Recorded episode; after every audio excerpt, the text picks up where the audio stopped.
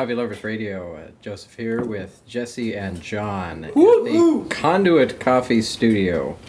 Uh, we're just having a good time.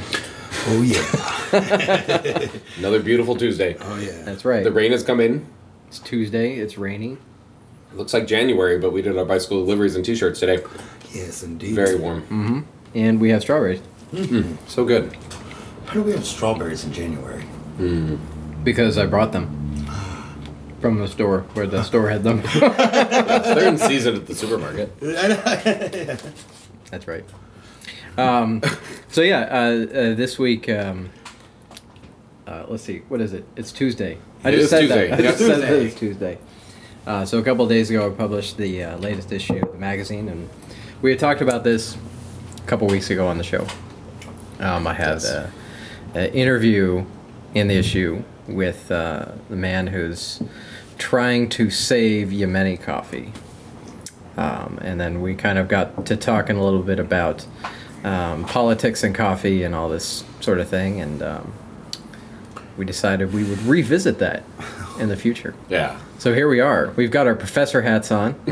Hey, hold on. Mm-hmm. Yep. Academia's knocking at the door. John's got Wikipedia open. All right. yeah. All right. Fact checker in the house. Oh boy. And, uh, right. and we're gearing up for something. Yeah. Yeah. So you actually have uh, a background in politics. I do. Um, I mean, I, I finished undergrad in, in in political science and went and got my master's in, in public administration and political science. A lot of writing, a lot of thinking about these things. Um, and this was before I really got into coffee. Um, just in case everybody's wondering, the uh, the best hobby to get into in grad school is actually coffee roasting. So that's when I kind of discovered that. At the time, I was working for some of the nonprofits doing sustainable agriculture policy and alternative energy, small scale alternative energy here in Washington State. And uh, coffee just came hand in hand with what I learned about agriculture and the, the trouble with it and trying to connect, you know, better food to people and, and all these all these things. So coffee naturally fit into that. Um, and then since then, since I started Conduit, uh, it's sort of kept my, my ideas about getting back into politics at bay because there's so much geopolitical and so much environmental, you know, mm-hmm. worldwide environmental um, issues and, and kind mm-hmm. of little turbulence there to talk about with coffee because coffee really transcends everything, you know, across the world. Wikipedia says that. Transcends? Yeah, Oh, transcends. I know. I read that. I read that already. Oh. yeah, it's on my hand right here. John. Oh, okay. Jesse's cheat sheet on his poem. Well, yeah, that's uh, uh, uh, the heart of the heart of conduit is really a, a connection with other. I mean, you're kind of on a local, smaller local scale, Right. sort of Well, that's kind of what I realized. I mean, that was that was a realization. Um, the idea of food and the idea of how we get our resources um, are very much entwined with how humans have developed. And there's so many areas around the world that you know either either wasted opportunities or you know strat you know strategize ways to kind of prevent these localized food systems from developing either for corpor- corporations or to control populations um, in undergrad, I became sort of obsessed with Central Asia and studied a lot of Central Asian policies. Uh, there's the Fergana Valley there that's transected by three different countries, ex-Soviet republics, um, and they all share the same waterway. They all share the same, you know, so the water source, the same power systems, and uh, and the farmland and everything. It's all divided up, and so there is no cohesive government to actually regulate any of that. And it's you know could be potentially one of the most fertile and most productive agricultural valleys in the world uh, and we see this over and over just how people get their food and how that's kind of been messed up. Um, coffee is the largest traded commodity, you know, next to oil. So it really goes from the very much developing world and, and rural farmland of the developing world in the highlands all the way out to, you know, Manhattan. Mm-hmm. And it's very much connected. So that cup that somebody's buying, you know, it's some fresh roasted single origin coffee and blah, blah, blah, has a very much direct connection to the people that produced it. Um, and it's, it's you know not only is it an amazing product that we know but it also has this entire weight of this story and culture going behind it. Mm-hmm. And it's fascinating and it means a lot as Yep. coffee you know, as the environment changes, as droughts come and go and things like that, it changes the varieties they use. It changes their their processing methods, um, naturals versus wash processes. You know what's available. So you know you'll see. I think we'll start seeing more uh, naturals coming from places that didn't actually have naturals before because they save water in the long run Oh, yeah. and you know ways that we're purifying and composting you know the, the waste and stuff like that off the farms it's really uh, all that's becoming more apparent and as we learn about coffee from from the manhattan or seattle perspective and we can kind of trace our cups back to the origin then we can become more concerned about you know even if it's just a flavor or something like that we know like we there's a connection to that land and the people that are making that um, it's fascinating to me Right. Yeah, it's it's um, yeah, br- bringing up the environmental aspect. It's a shame there's so much conflict that's I don't know what's the word um, gumming up the works right that we're just kind of sitting here. Some things are not changing, some things are getting worse, and in the meantime, the environment is slowly deteriorating, uh, and at some point, perhaps we can't even grow coffee. Right.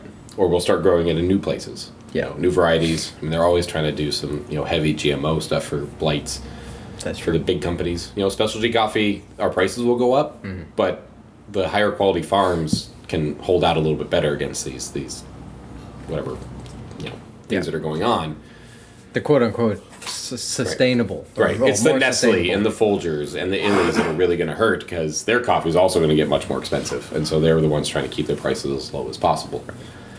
Uh, well, the average person in the coffee shop, when they go in, should be able to see if the roaster and the coffee house are are working with the changes in the world. Because if they see the prices going up in the cup, it means that the roaster that they're getting it from is probably buying coffee that is directly related to the economic pressure at that time, versus somebody that's buying, you know, hundreds of thousands of pounds from three years ago and sitting on it, like the Starbucks and eh, like those co- you know companies, Right. you would see that because they're so big, they directly affect the cost um, that a customer. Well, they wants, own, yeah, they right? they'll own the entire stream from a farm. Yeah, but then they've got all this coffee backlog that they purchased at a cheap price Right. two or three years ago, where a micro roaster is going to be buying coffee that's in the now, like within uh, within a year. of Yeah. Oh, the coffee futures Yeah. is huge. And there's so much turbulence, you know, in the stock market for coffee, the commodity market.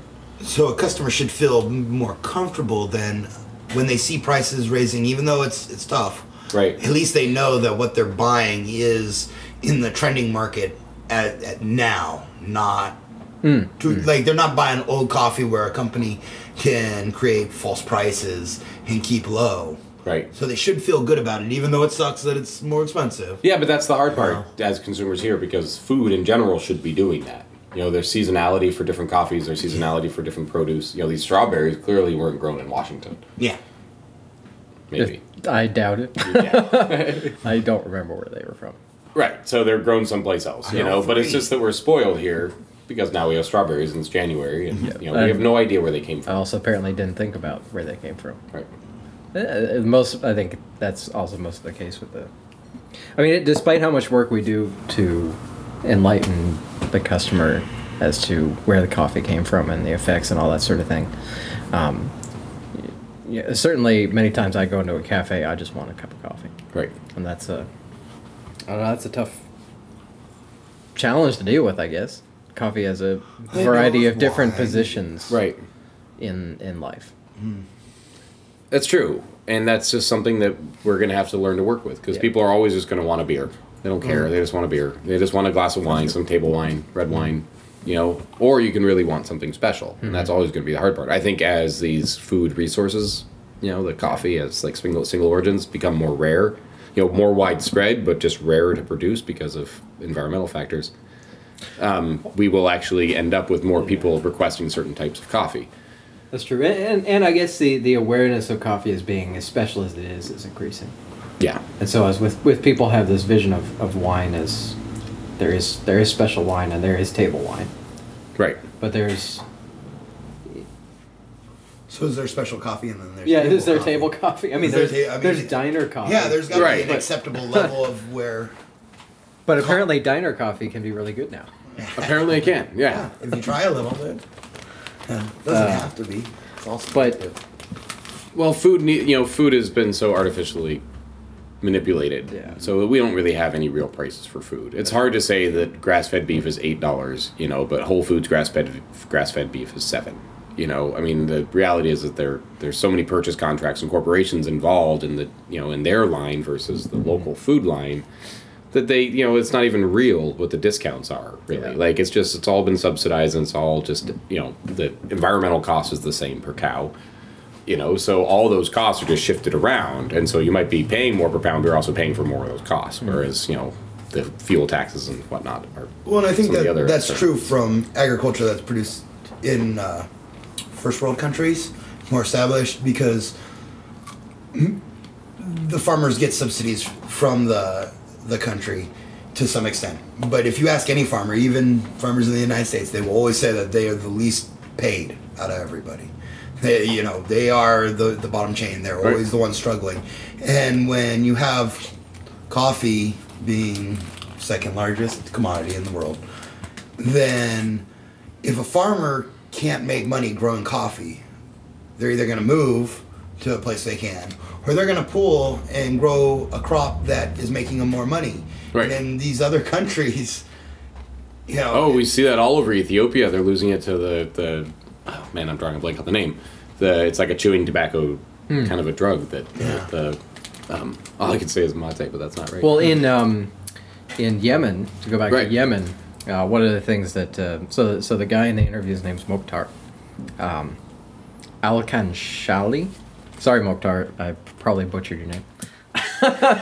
um, but uh, he talks about um, one of the things he's he's really interested in.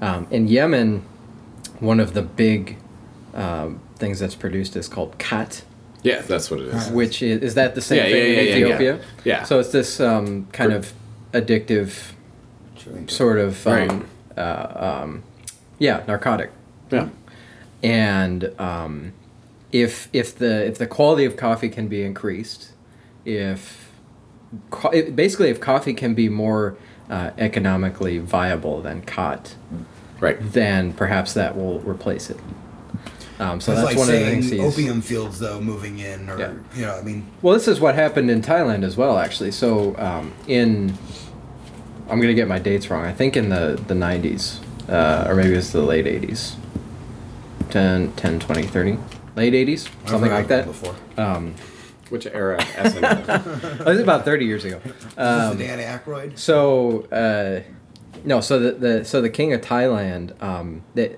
they had they had problems with um, opium, I guess. Uh, that that was like the major crop, is opium or something like that, um, and he didn't want his people to kind of be go down that path. right So he replaced it with coffee Right. and they've been s- basically subsidizing coffee plants ever since. Addicted to Uh, coffee. well, unfortunately, it's kind of poor quality. A lot of robusta, a lot of low. Yeah, exactly. Things that do more things that that sort of grow easily.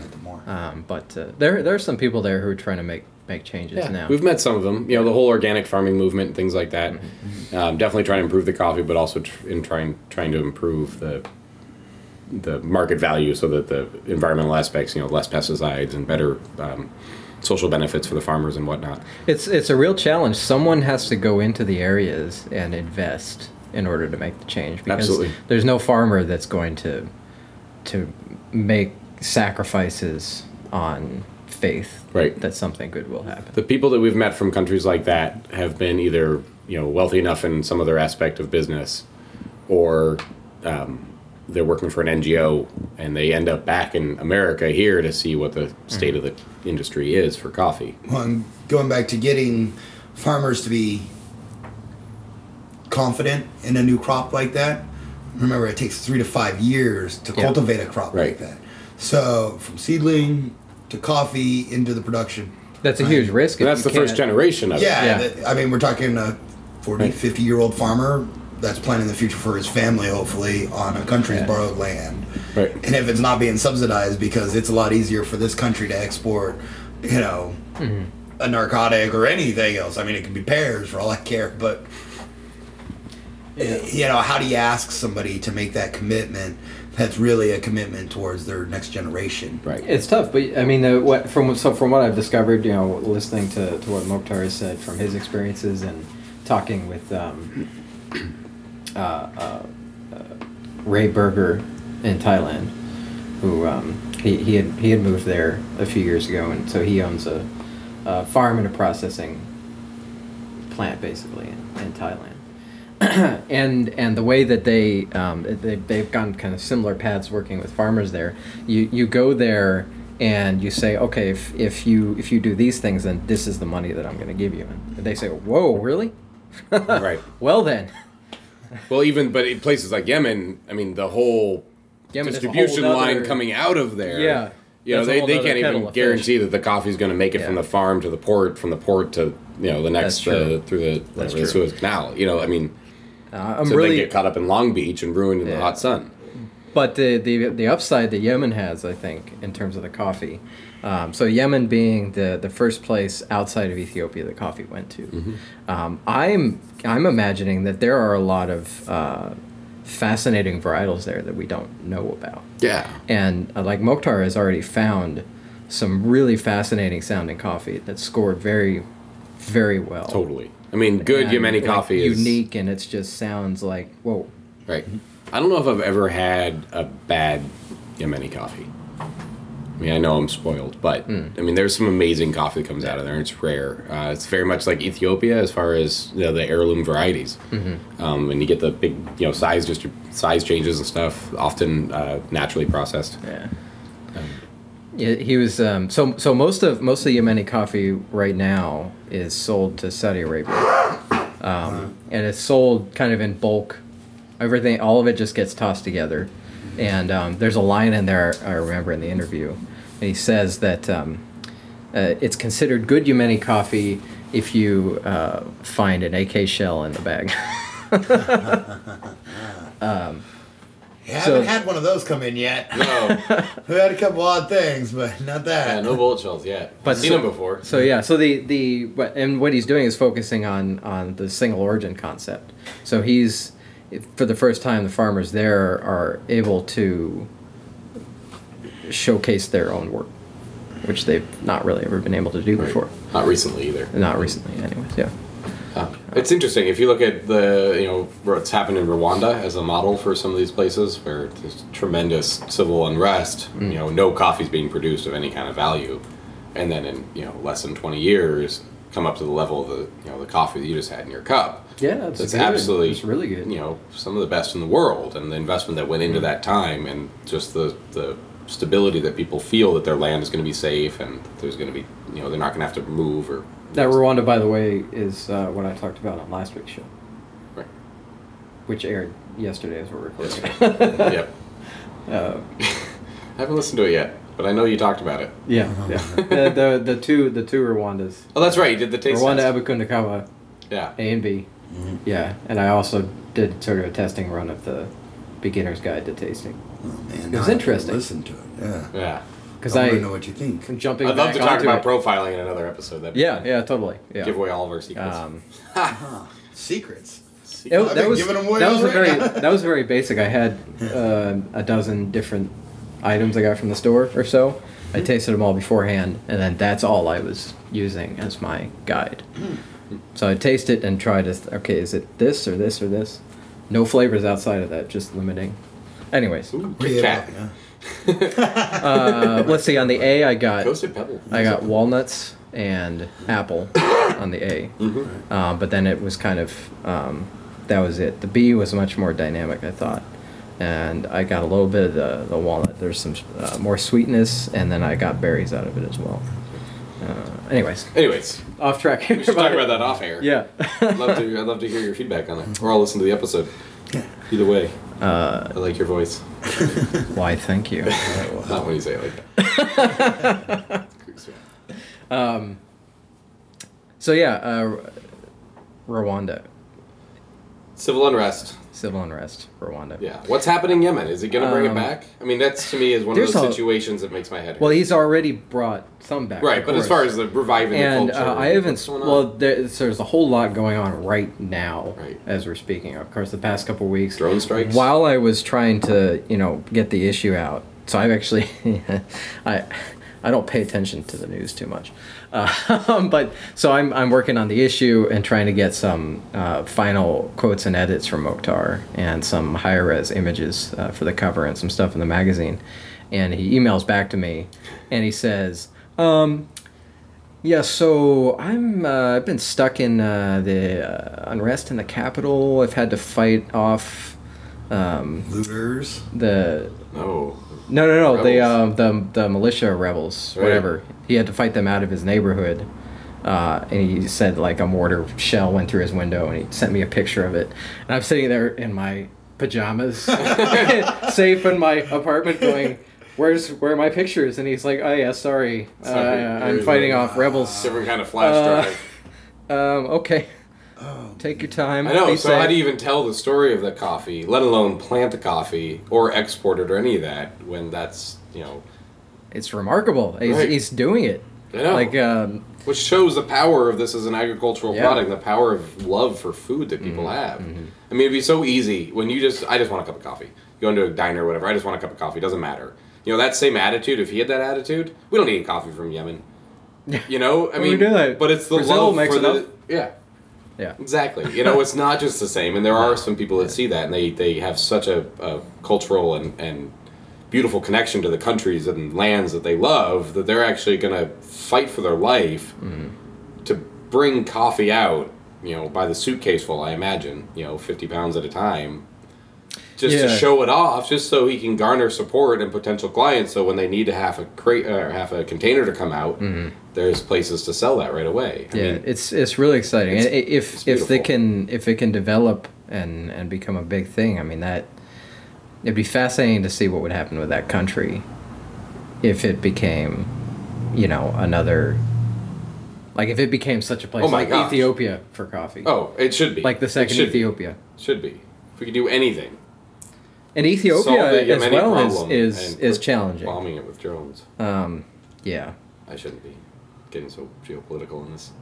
so, so geopolitical in the geopolitical e- episode. Um, there was a picture in the in the issue that um, was in the article. He, uh, Mokhtar took a a photo of um, some graffiti on a wall that was a drone, um, and it said why it's something like why did you why why did you bomb my family? And it's a child painting that onto the wall. That's the whole. Wow. Wow. Yeah. Wow. um, So that's going into that cup of coffee. Yeah. yeah. You know, I think maybe maybe it's important to reiterate that this coffee is one of those things that what you buy really does have an impact on Yeah. very traceable sources of that coffee. Often more traceable than any other item at the grocery store. yeah. you know um, that's fascinating about the specialty coffee so if you get a chance to buy some yemeni coffee know that there's a couple dollars going to the farmers to improve their livelihoods in a way that are going to keep them you know doing proper environmental practices but keep them out of you know any Well, it's unimaginable to us to have those problems. Uh, uh, I well mean, it has to stop being Yeah. You know? I know. Well, that's. I mean, But that's that's the thing. So the more that we share these stories about Yemen and dictate, you know, we don't have to get into the specific, you know, Reason drones why, versus no drones for Yemen. But the reality is that the country is totally messed up, Mm-hmm. and they're they have beautiful products to offer the world, and whatever unrest is caused by whom, like those products aren't getting the attention that they deserve, and the, therefore the lands are falling to militias, and they're falling to other drugs, or falling to sugar canes, or just going into drought and desertification. Like, you know, the more we don't give a crap about Yemen, the more Yemen will will lose that heritage of coffee, which is the second oldest heritage. Yeah. I mean, it's older than Kenya. You know, I mean, there's coffee might have its name from the Kaffa port in Yemen. We don't know. It Might have it from the Kaffa region in Ethiopia.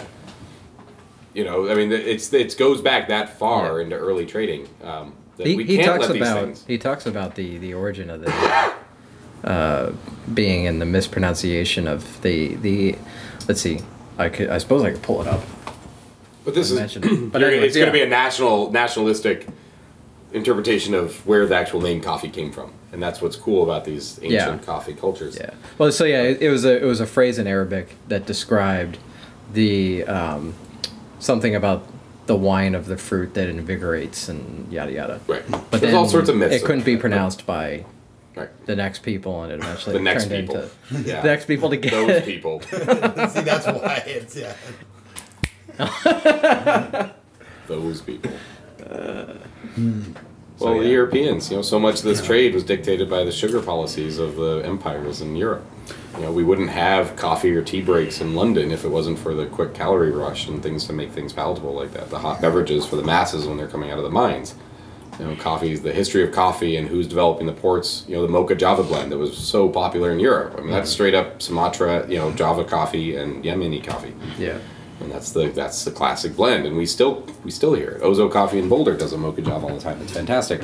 Fascinating. Um, you know, so so many of these, you know, the same patterns that are dictating the slave trade in Americas and dictating the the, you know, what's going on in the Caribbean, also had a very much of a same triangle approach to where coffee and where coffee was grown and where tea was grown and where that was imported to and who was drinking it.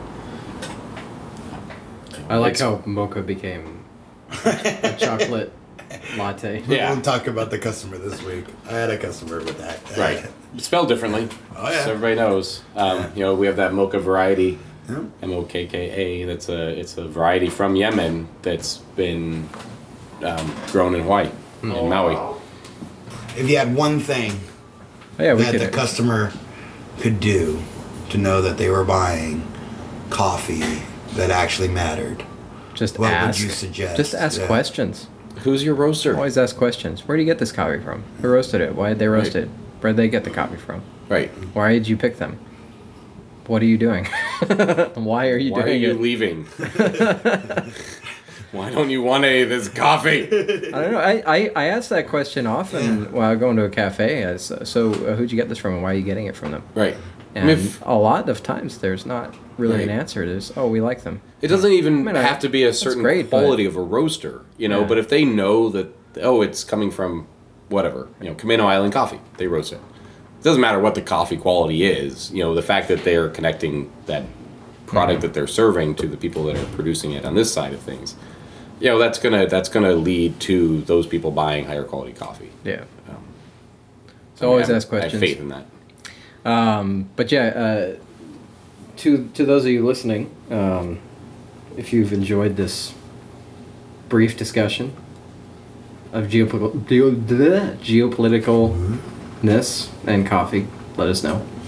Um, we're also always looking out for ideas for shows.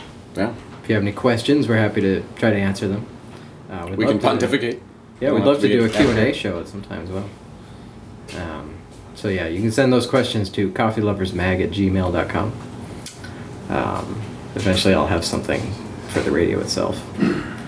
Um, you can go to coffeeloversradio.com. That takes you to the show page. Uh, for social media, right now it's Coffee Lovers Mag at Twitter, um, Facebook, Instagram, Google Plus, Pinterest, and then of course conduitcoffee.com and Conduit Coffee at Everything else. everything always else. at Conduit. twitter facebook yeah. Instagram. Mm-hmm. We're there. We're all about coffee. And it's good. Very good. Chowder. ciao